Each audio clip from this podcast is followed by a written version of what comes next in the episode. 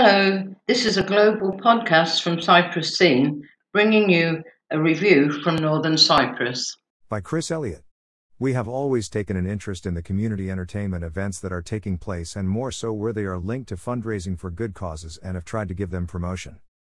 It seems with Facebook, so many people are sharing news of events on personal pages which can have limited outreach, so we created a Facebook page, CyprusScene Shares What's On Where, for members to post their posters of forthcoming entertainment events and hopefully reach more people. We do have some restrictions through moderation, and for example, we delete postings of restaurants offering wonderful food or those offers of items for sale. There are of course other Facebook pages that will accept these postings.